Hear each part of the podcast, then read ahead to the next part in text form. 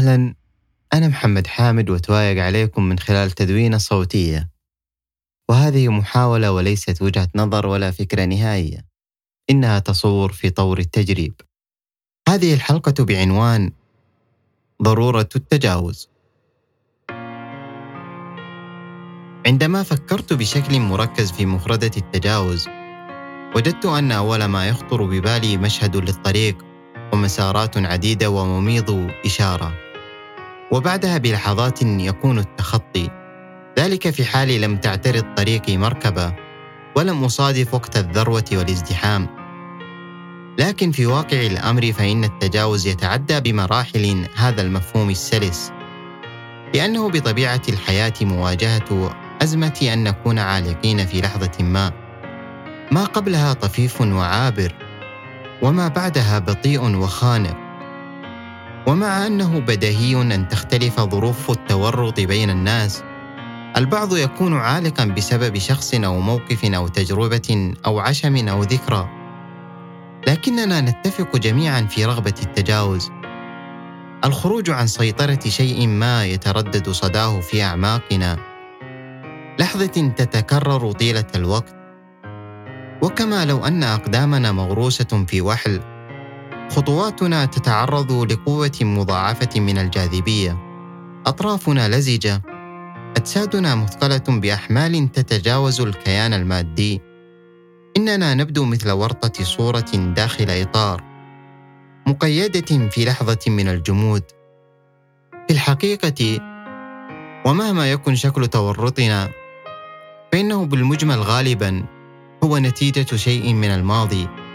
ولأننا لا نملك القدرة على العودة بالزمن ولا يمكن الرجوع وتغيير ما حدث مسبقا. فإننا ومع شعورنا بالعجز إلا أننا بحاجة الاستسلام.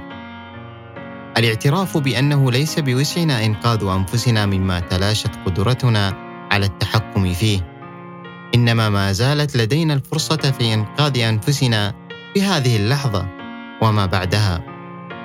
وعلى الرغم من الحذر والتنبه والجهد في تحاشي التورط إلا أنه سيحدث حتما.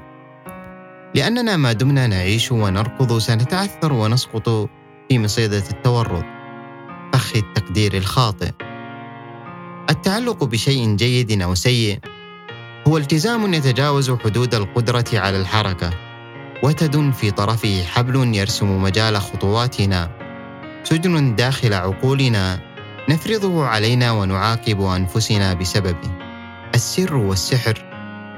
أنه يمكن لنا الحصول على منحة التجاوز من خلال الاعتراف بداية بأننا عالقون. وأن الورطة مدسوسة في عقولنا فحسب بمعنى أننا عالقون ولكن ذهنيا. وفي الوقت نفسه إدراك أننا نتعلم من كل ما نعيشه. الاستمرار والمواصلة ومن الغضب أو السخط نأخذ وقود فحم قطار رحلة العمر. وتخيل أننا تجاوزنا ما كنا متورطين فيه. افتراض العبور لأنه في مرات كثيرة يساعدنا أن نتحايل على أنفسنا. ونتخطى وهم الجمود بوهم التحرر.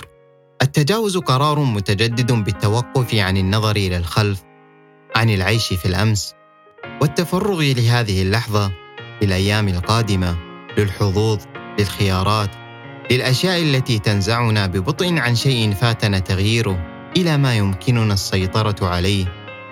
وهكذا ننسى ما نفكر فيه طيلة الوقت ويكون ما نتذكره لبعض الوقت.